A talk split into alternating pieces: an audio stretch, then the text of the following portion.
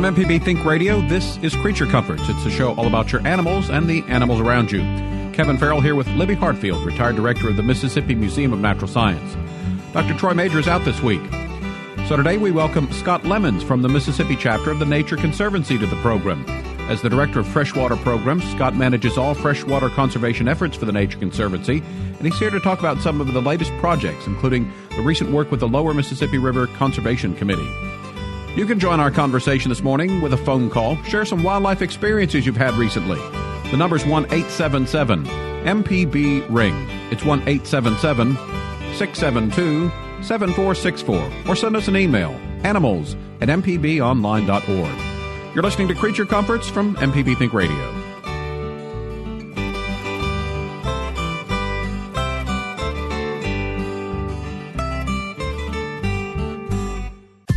This is an MPB Think Radio podcast. To hear previous shows, visit MPBOnline.org or download the MPB Public Radio app to listen on your iPhone or Android phone on demand. Welcome back. This is Creature Comforts on MPB Think Radio. It's the show all about your animals and the animals around you. Kevin Farrell here with Libby Hartfield, retired director of the Mississippi Museum of Natural Science. Dr. Troy Major is out this week. Today we welcome Scott Lemons from the Mississippi chapter of the Nature Conservancy to the program. As the director of freshwater programs, Scott manages all freshwater conservation efforts for the Nature Conservancy. He's here to talk about some of the latest projects, including recent work with the Lower Mississippi River Conservation Committee. You can join our conversation this morning with a phone call, maybe to share some wildlife experiences you've had recently. The number is 1 877 MPB Ring. It's 1 877 672 7464, or you can send an email to animals at mpbonline.org. And a reminder that if you ever miss Creature Comforts on Thursday morning, it repeats Saturday mornings at 6. So, good morning to you both. Hope that you're doing well. Good morning. Good morning. Uh, any interesting uh, holiday experiences to share with us, Libby? Oh, my goodness. I had lots of fun and really lots of fun outdoors. Uh, between the Natural Science Museum and Clinton Nature Center and uh, getting out on the Fannye Cook Natural Area a little bit. So it was really fun. But now it's gotten so cold. Yes, yes. I'm kind of wimping out. I think I saw someone posted on Facebook, and I, I think this is accurate, that it was colder the other day in Jackson, Mississippi than it was in Anchorage, Alaska which just goes to show you how, how crazy the weather can be. Yeah. And although Dr. Major's not here, I think uh, there are a couple of things that, uh, having uh, had his advice before, that we can pass along. Things to keep uh, in mind about your pets. Again, want to make sure they have some water, uh, a shelter, a place to you know stay out, uh, keep out of the cold weather in the warmth um, when it is this cold and the other suggestion was be you know if your dog or something is an outside dog maybe allow them to come into the garage or something like that but make sure that they do have some place that they can go to stay out of the uh, the cold and warm up uh, and again, water is always very important. And again, we could uh, remind folks uh, that have bird baths and that sort of thing that, again, in the cold weather, uh, make sure that the birds have that uh, access to water. Make sure that, your bird bath or whatever source you've got for, for the birds hasn't iced yeah, over. it's harder than you might think for both. Really, I I had to keep working with my I have three dogs, you know, that are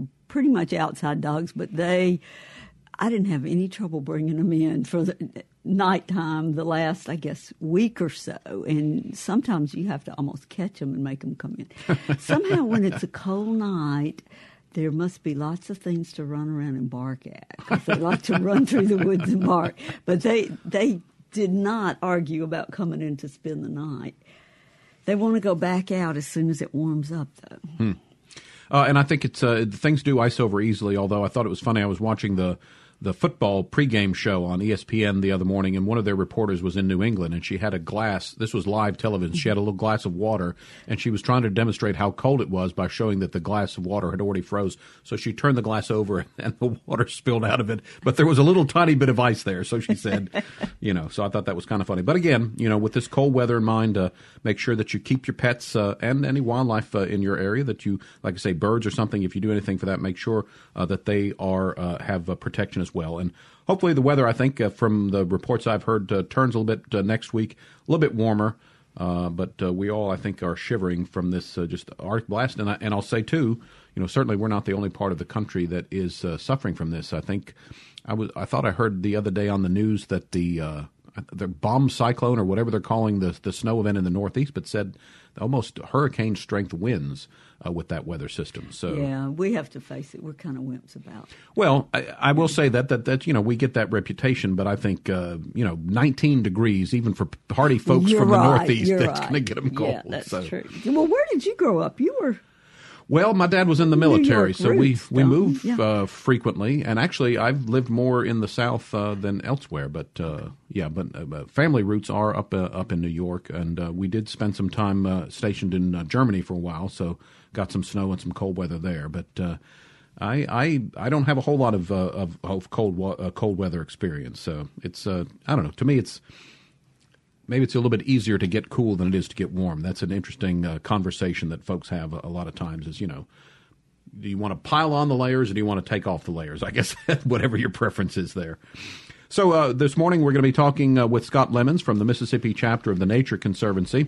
So if you have some questions about the work of the Conservancy, you could uh, give Scott a call this morning, or if you have a brush with wildlife that you'd like to report to us, the number is one eight seven seven MPB ring. It's one eight seven seven 672 7464. You can email the show animals at mpbonline.org. So, Libby, anything uh, new coming up at the museum?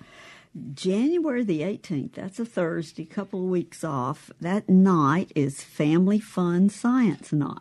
So we're hoping, I guess, for a warm night, 6 o'clock to 8 o'clock. So you can get there easily after work, hopefully, with your kids. It's designed for elementary and middle school kids and their parents. And it's a way to learn about science as a family. Uh, they'll you'll get to actually experience experience science in all kinds of fun hands-on ways. You play with robots and meet science wildlife. You know, there's going to be animals out because it's at the Natural Science Museum. Uh, you get to conduct experiments, and then you also get to watch more serious kind of experiments be conducted. So you get to see some demonstrations, develop your brain a little bit with crazy brain teasers, and then importantly, there's going to be a food truck there, so you don't have to worry about eating before you go, and uh, it's uh, just the regular admission prices. So I've I've been to these before, and they were lots of fun. Yeah, I've helped out on a couple events out there, and I think the the folks at the museum do a really good job of teaching while while you know getting folks out in nature uh, and having a lot of fun, making uh, learning fun, which is always important for for kids. And you said elementary and, and middle school kids, so that's. Uh, so if someone uh, is wanting to know maybe about events coming up at the museum, I guess the easiest way online would be to just Google Mississippi Museum of Natural Science. Yeah, and, that's- and the website will come up that way. All right. Uh, so let's welcome Scott Lemons to the program. Scott, uh, thanks for joining us this morning. Thank you very much. Glad to be here. Uh, let's start out. Uh, if folks aren't familiar with what the Nature Conservancy is, if you could tell us about that and a little bit about the mission of the Conservancy. The Conservancy is a nonprofit conservation organization. Our mission is to conserve the lands, uh, water, and air upon which all life depends.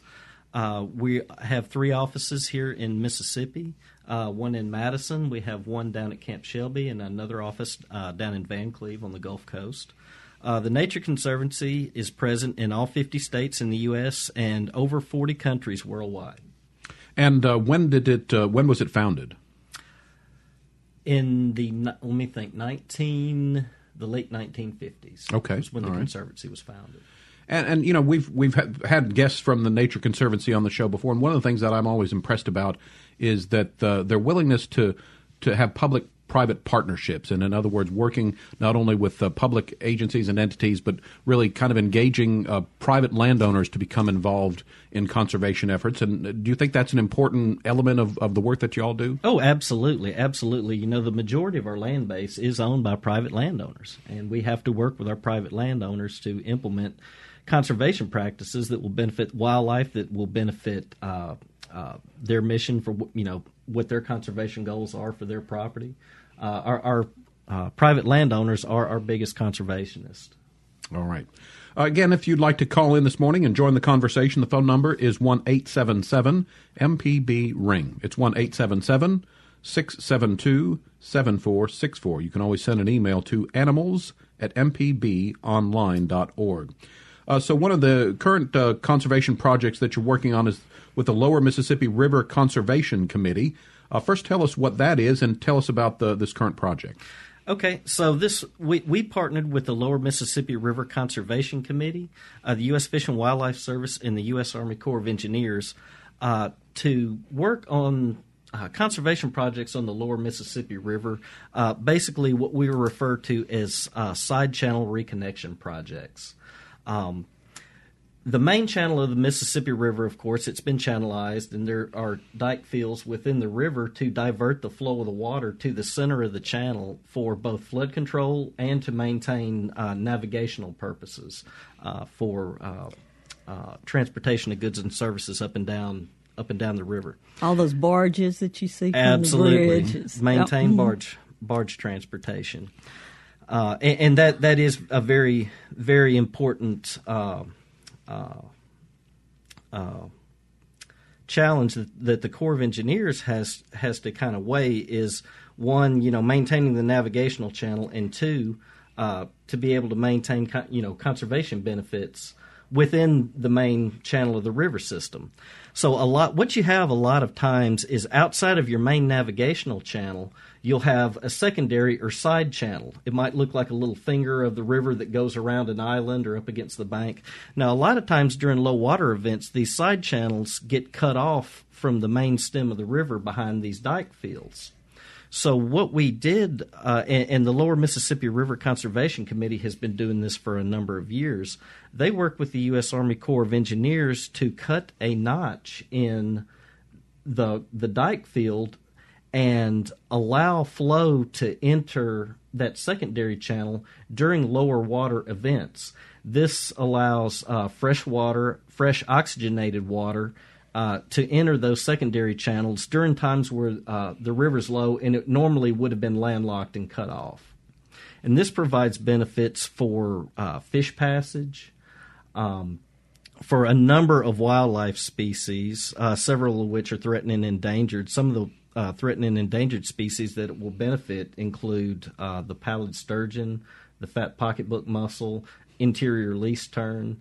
Um, this type of work provides benefits you know for for all all species of wildlife from the invertebrate the invertebrate level all the way up the food chain. It, it, it's excellent conservation practice, uh, and you know the the Nature Conservancy has a, a, great interest in conservation on the Lower Mississippi River.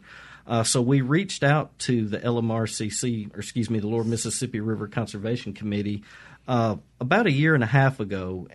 You know, just talking and very interested in what we could do, uh, you know, as far as conservation on the lower river. And we started talking about side channel reconnection projects. And that's something where uh, we were able to partner on again with uh, LMRCC, the U.S. Fish and Wildlife Service, and the Corps of Engineers. And the Nature Conservancy was able to bring, you know, some corporate private funding to the table to match federal funding to be able to implement these projects. And we, we just recently uh, finished our first partnership project back before Christmas on December 22nd.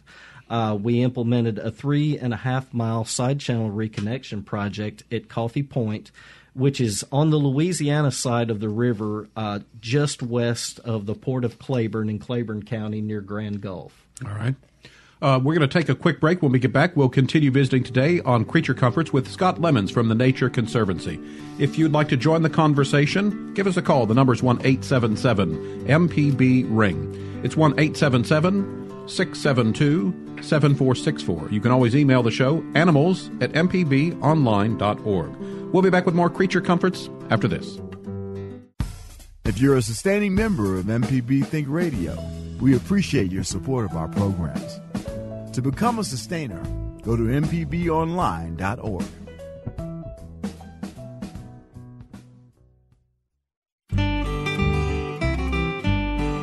Welcome back to Creature Comforts on MPB Think Radio. Kevin Farrell here with Libby Hartfield, retired director of the Mississippi Museum of Natural Science. And our guest today is Scott Lemons from the Mississippi chapter of the Nature Conservancy.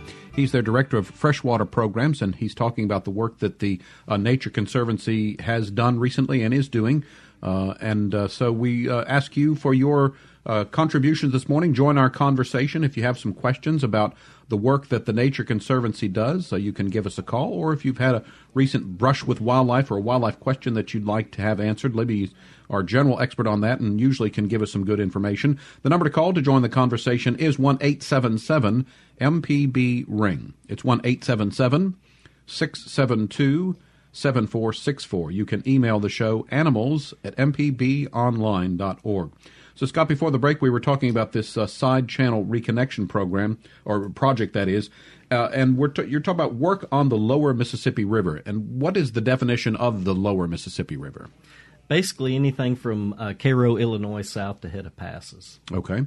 Um, and I guess it was interesting as you were uh, talking about it, it, it sounds like uh, that the, that what was done to help the, with navigation and flood control kind of created maybe a problem that was not foreseen when the work was originally done. The creation of these side channels that kind of get cut off uh, from the main river when there's low levels of water. So this was sort of a way to to continue to have that important work done for navigation efforts, but also uh, to to sort of kind of undo maybe the mistake or the the problem that was created.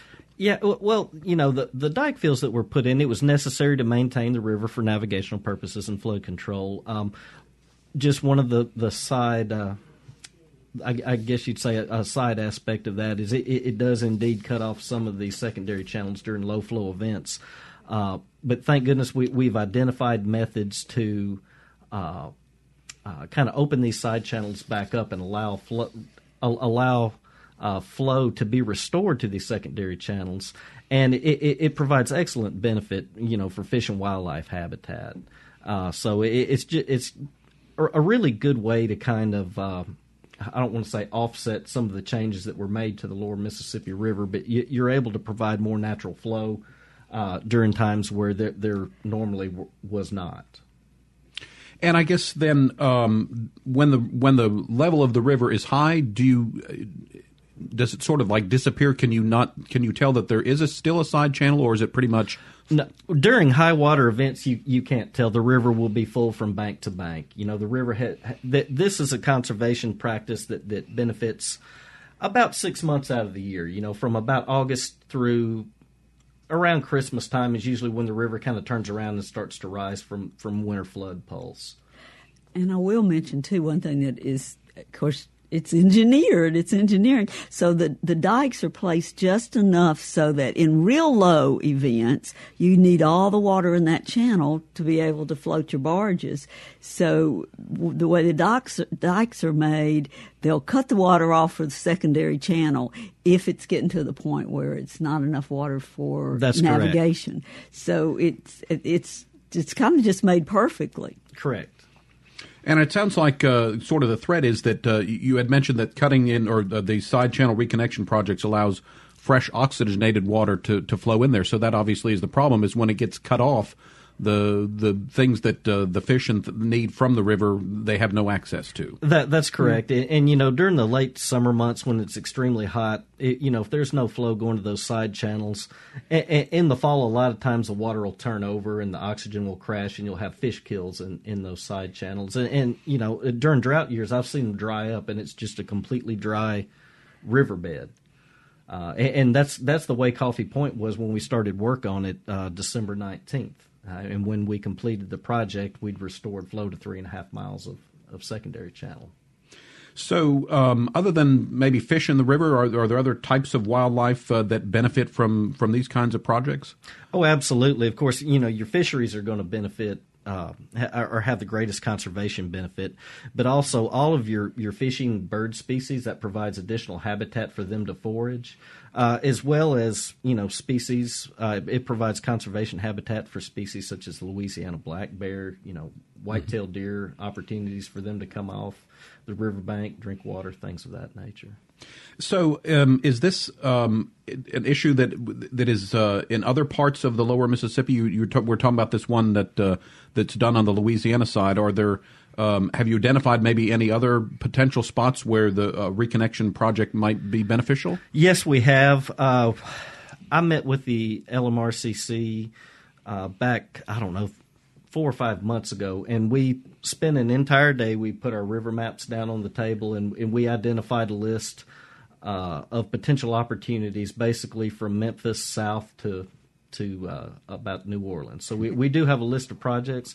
Uh, that we have identified, all of these projects do indeed have to be approved by the U.S. Army Corps of Engineers and the notches that we cut are actually designed by the U.S. Army Corps of Engineers and, and, and, built to their specifications. And there are a bunch of them that are already in there from Memphis down, but there's still more you can do. Huh? There, there yeah. are. The Lower Mississippi River Conservation Committee ha- has done a large number of these projects in the Memphis district.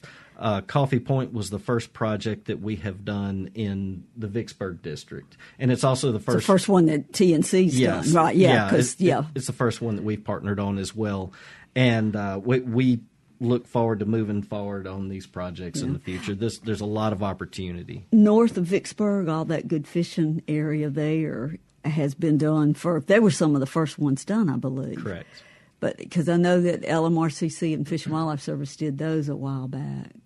So I think it's it's the dikes. Is that the? Am I using that term correctly? That are being. What are they made of? Then how easy is it to kind of saw through? I mean, I don't know. well, they're made out of very large limestone rock. Okay. So what we do is actually put a bulldozer and a uh, track hoe excavator on a barge. use the the barge to mobilize it to the site. You put the heavy equipment on top, and they cut the notch. You know, utilizing the heavy equipment. All right. And I guess uh, when you have a list of projects and when you get together with your partners, it's pretty much maybe priority which which is the most pressing need, but also I guess to, realistically speaking, it's where maybe you can find some uh, groups that are willing to to throw in some money. Correct, correct. Um, one, you know, we try to identify projects that are going to give us the biggest conservation benefit, you know, for, for the money investment.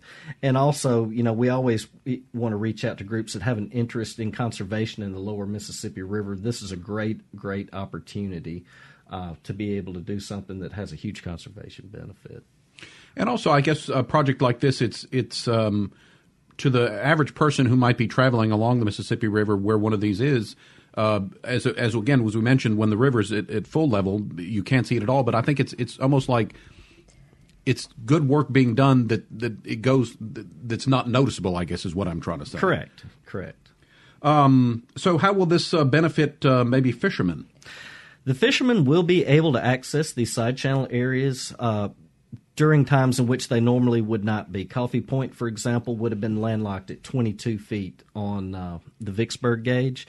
Uh, now, water will flow into Coffee Point uh, down to 10 feet on the Vicksburg gauge. Boater access would be somewhere between 12 to 13 feet.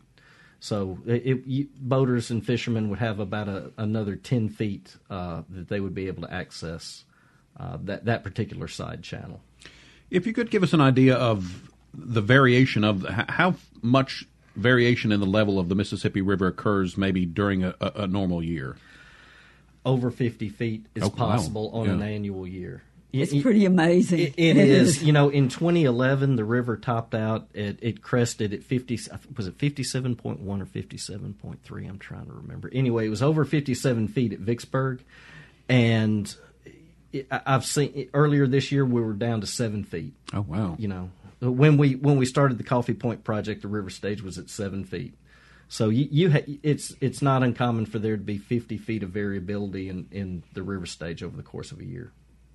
I always found it fascinating too to think about the both the the animals and, and wildlife, but then plants and things that are in those sorts of areas that they must really have to adapt to those huge fluctuations in, in you know if you you're, you're a creature and you've got some nice dry land one day and a couple of months you, you might be underwater so it's it's always interesting to me mm-hmm. how adaptable uh, wildlife can be uh, if you're listening to Creature Comforts this morning and want to join the conversation with a phone call, the number is one eight seven seven MPB Ring. It's 1 877 672 7464. Send an email to animals at mpbonline.org.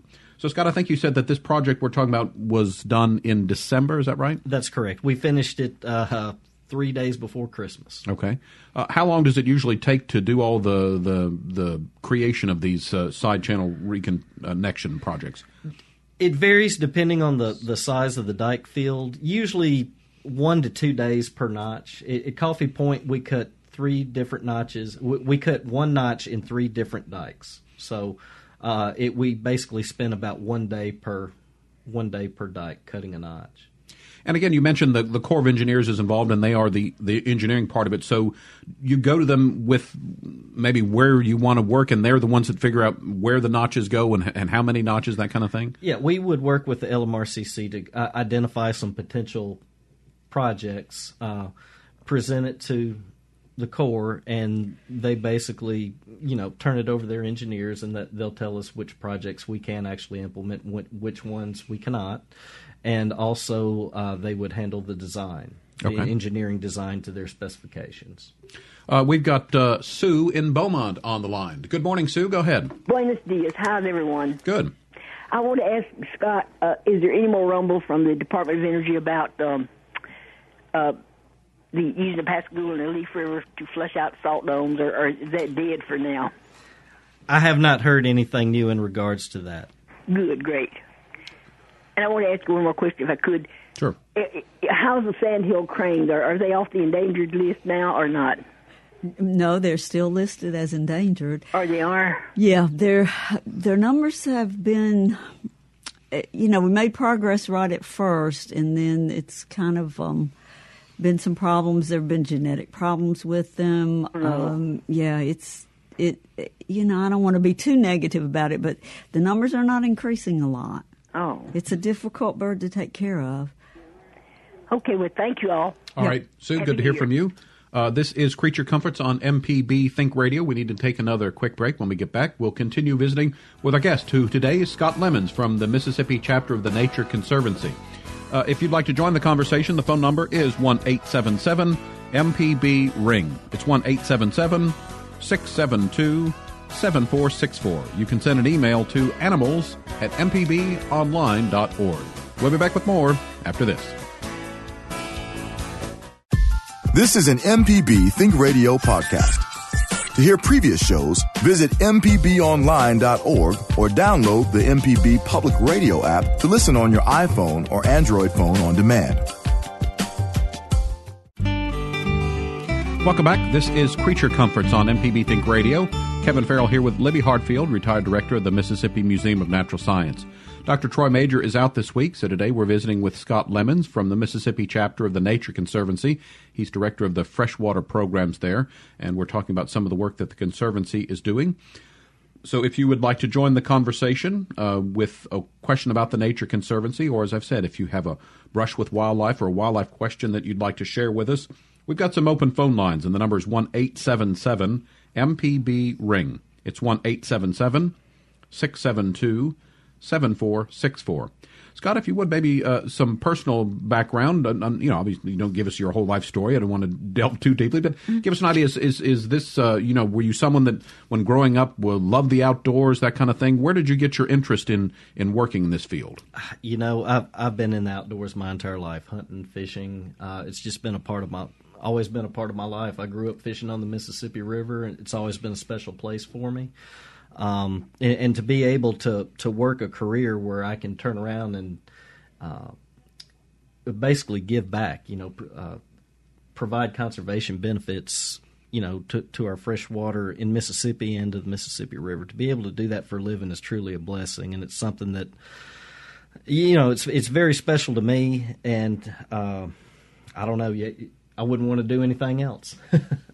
And I guess especially you know in a state like Mississippi where we are we are so really blessed with abundant natural resources, the work that the Nature Conservancy does, groups like the the Lower Mississippi River Conservation Committee, all these groups really working together. It's it's even more important in in these areas of the country where we can you know we're kind of we like to show off our, our natural resources. Correct, and we can make a difference. Uh, let's talk about another uh, program. It's the uh, Conservation Reserve Enhancement Program. Uh, what is that all about? Okay, so uh, TNC worked with uh, the Farms USDA Farm Service Agency and a number of partners uh, to uh, bring Mississippi's first conservation reserve enhancement program to the state. It's been up and going about 18 months to two years now. Now, what this is, we offer three different conservation practices. Two of which, well, one is CP 22, which is uh, establishment of forest riparian buffers, CP23, which is a wetlands restoration option, and CP31, uh, restoration of bottomland hardwoods. Now, the way that this program differs from regular CRP is that the Conservation Reserve Enhancement Program offers a one time sign up incentive payment for landowners that enroll their land in the CREP program. And that was made possible through private donations. Um, this program is offered in 13 of our Delta counties. We basically modeled it around the Yazoo River watershed. Uh, so 13 Delta counties, landowners are eligible, and it's basically for areas that are uh, wet and or marginal agricultural land. And uh, it, the the landowners can enroll at their local county USDA office, Farm Service Agency office. Um, to date, I think we've got a little bit over 3,000 acres enrolled in the Conservation Reserve Enhancement Program. Our goal was originally to re- originally reach 4,000 acres. Uh, enrollment is moving along very, very quickly. Uh, we have an agreement. Uh, basically, that states if we reach our 4,000 acre goal, we can reach out for additional funding to enroll up to 8,000 acres in the Conservation Reserve Enhancement Program. Uh, so en- enrollment is very strong at this time. It's an excellent opportunity for landowners, uh, especially landowners who have you know marginal agricultural land that that floods frequently. Uh, it is a 15 year sign up. Uh, it, with a one-time sign-up incentive payment, so basically the landowner would get a one-time sign-up incentive payment, and then they would get soil rental rate uh, annually uh, every year thereafter.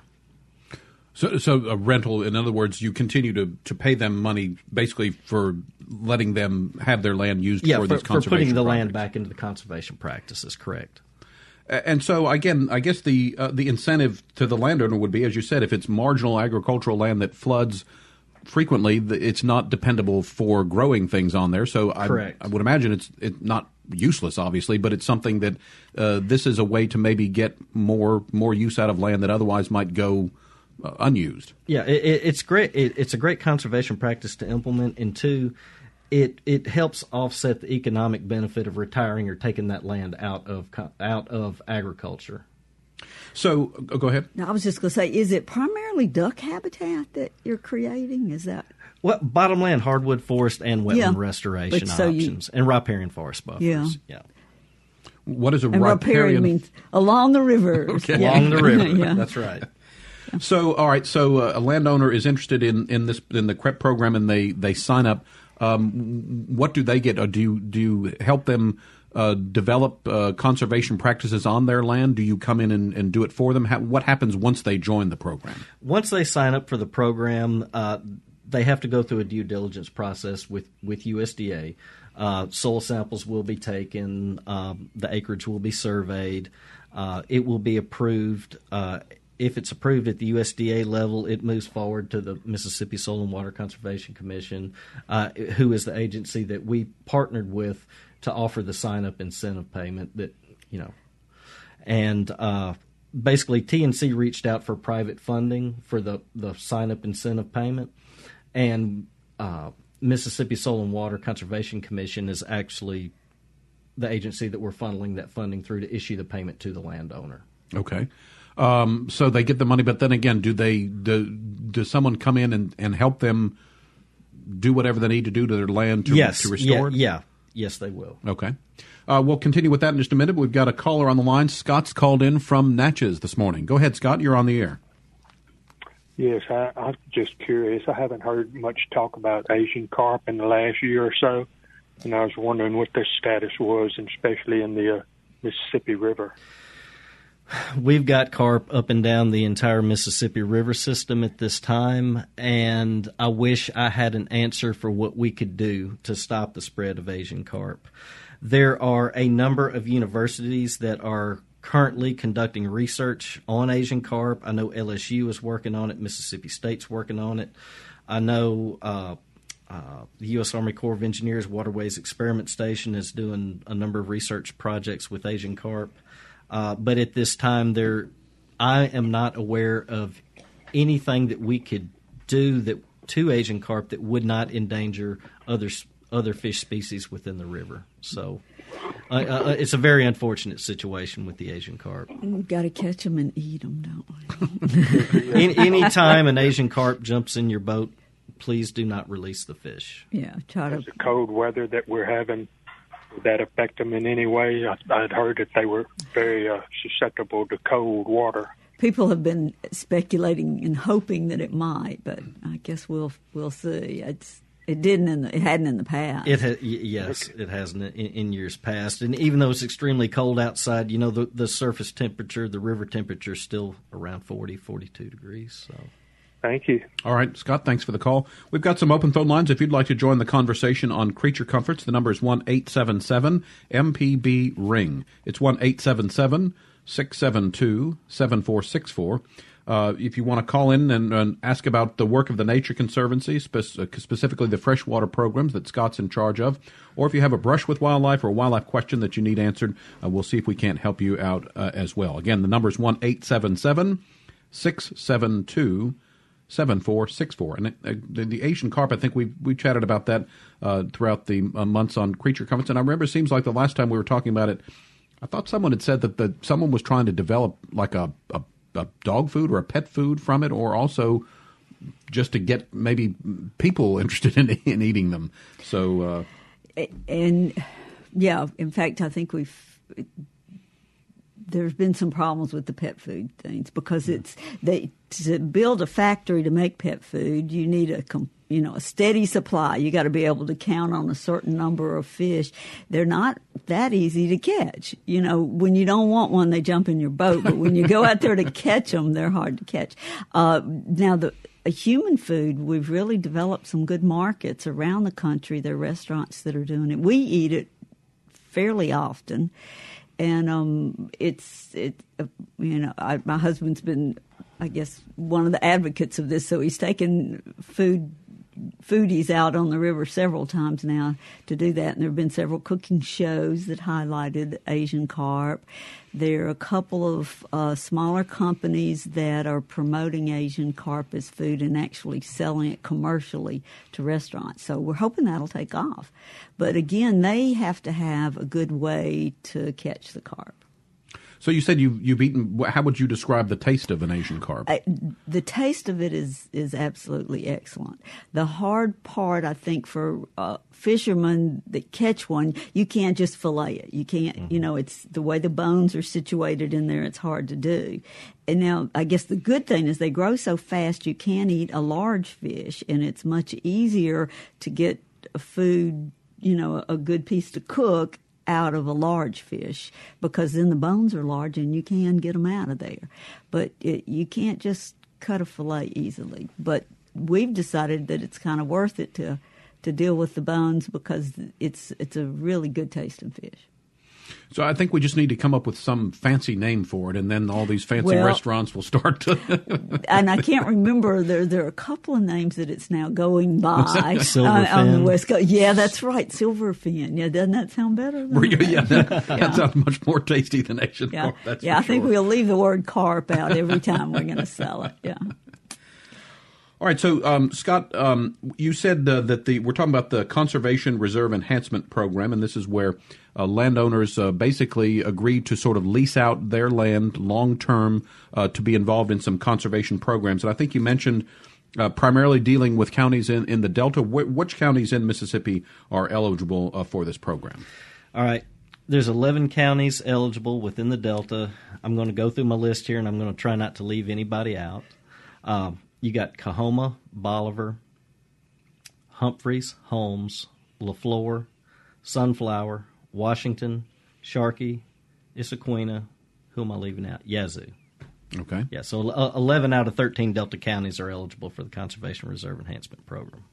And again, we, we kind of brushed on this uh, briefly, but when conservation efforts like this take place, what are the what types of wildlife uh, uh, benefit from restoring land, uh, conserving land, sort of bringing it back to what it was originally?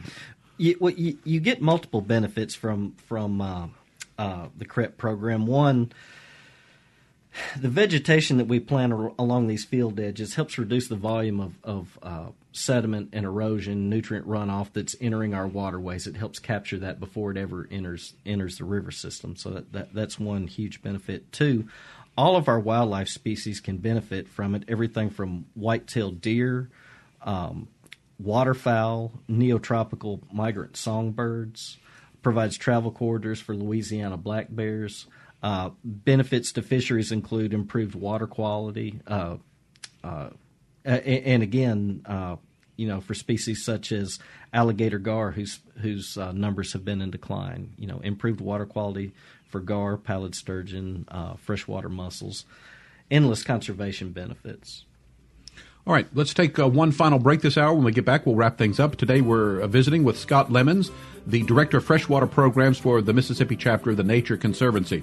You're listening to Creature Comforts on MPB Think Radio. We've got some open phone lines if you'd like to call in at 1 877 MPB Ring. It's 1 877 672 7464. Back to wrap up the show after this short break.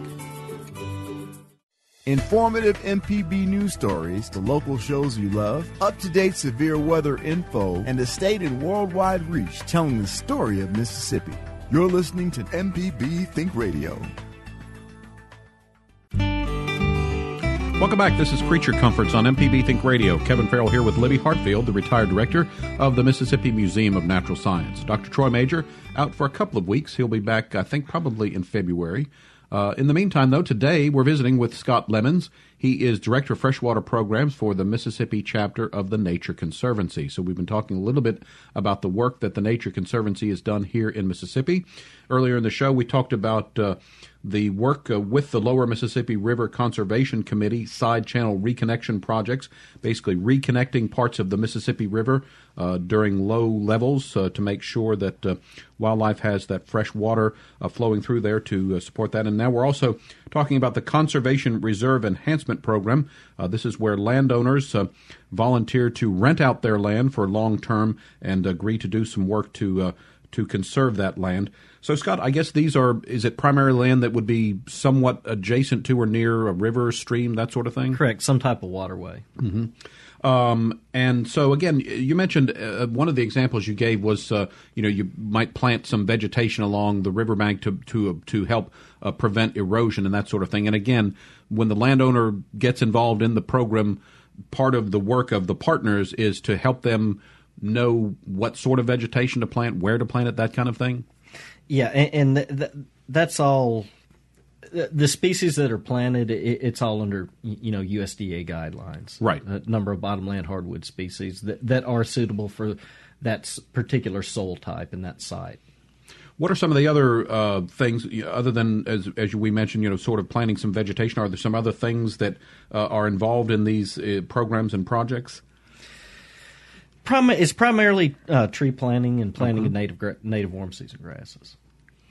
And then, as you mentioned, it it, it, it, it lots of benefits because I imagine um, once it sort of takes hold, then wildlife and other creatures that would that in, that need that habitat would discover it, and it, it really would promote uh, that. And so it's um, not only animals, but I guess also are there a chance that other kind of native plants might reestablish themselves? Absolutely, I mean, absolutely. It's sort of like you're giving it the little push, and then you're kind of letting nature take over and do its natural thing. That's correct. You're absolutely right. Um, so, um, if someone is interested, uh, a landowner is interested, what is the the pr- procedure they go through? I think at, earlier you were mentioning how there is sort of a an evaluation of the land that, that's being offered. What what are the, what is the project? What is the the procedure there? The landowner would first need to contact their county farm service agency office or, or county USDA office in general. Okay, uh, and, and, you know just go in there and, and discuss you know that I have an interest in enrolling some acreage in the CREP program. They have the enrollment forms at each of the county offices, and uh, uh, the county the county agent kind of takes it from there. And do you, um, without getting maybe too specific, what are what are the things that, that they're looking for? What you know, what is it? If I'm a landowner, what is it about my land that that makes me a, a good fit for a program like this?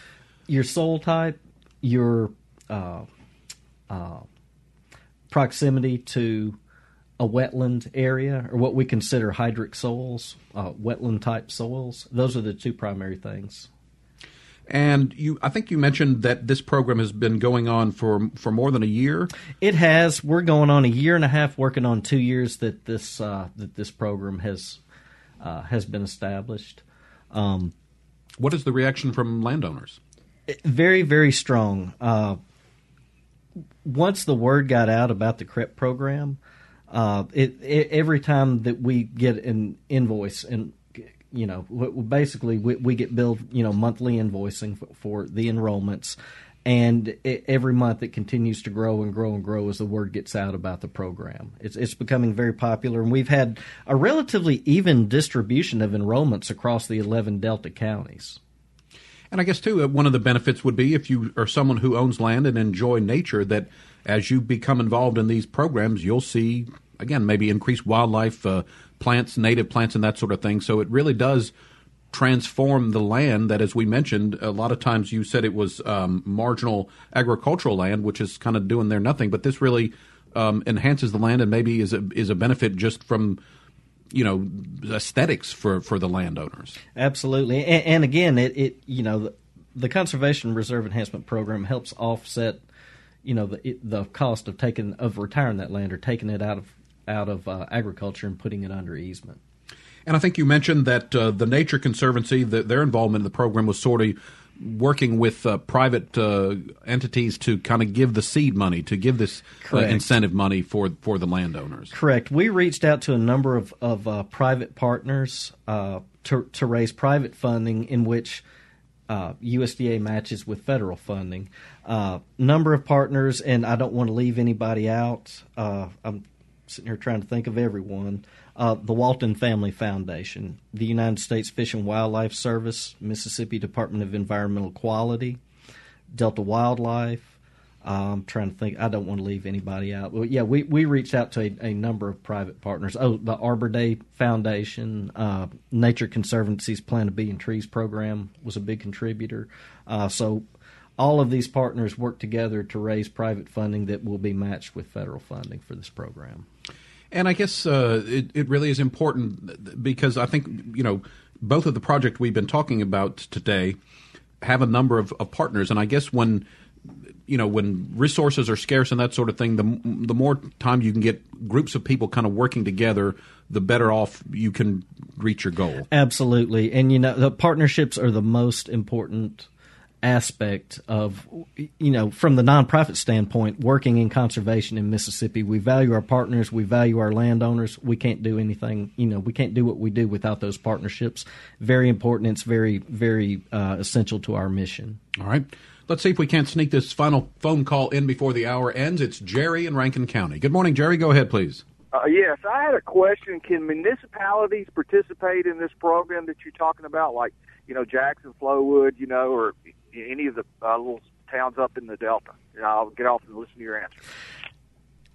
The, it is specific to the 11 Delta counties. Uh, the the land does indeed have to be in agricultural production at the time of enrollment. So, with that said, if a if a city or municipality had land that was under agricultural production, then possibly. Uh, I, I have not had that has not come up yet at, at this time. All right. Uh, just about 15 seconds left. If folks have heard about the Nature Conservancy, where can they find out more about the work? A website, that sort of thing? Yes. Uh, go to our website at nature.org. And you can also also reach our uh, Madison office. And you can also contact uh, myself at 662 803 1691 uh, I'll be happy to talk, you know, anybody, anytime about the Conservation Reserve Enhancement Program. All right. That's going to wrap us up for today. Creature Comforts is a production of Mississippi Public Broadcasting Think Radio, funded provided in part by Wildlife Mississippi, a statewide organization celebrating 20 years of conserving Mississippi's lands, waters, and wildlife, and contributions from listeners like you. Our show is produced by Java Chapman. So for Libby Hartfield and our guest Scott Lemons, I'm Kevin Farrell. Stay tuned. Up next at 10, it's MPB's Season Pass. We'll be back next Thursday at 9 for another Creature Comforts. It's heard only on MPB Think Radio.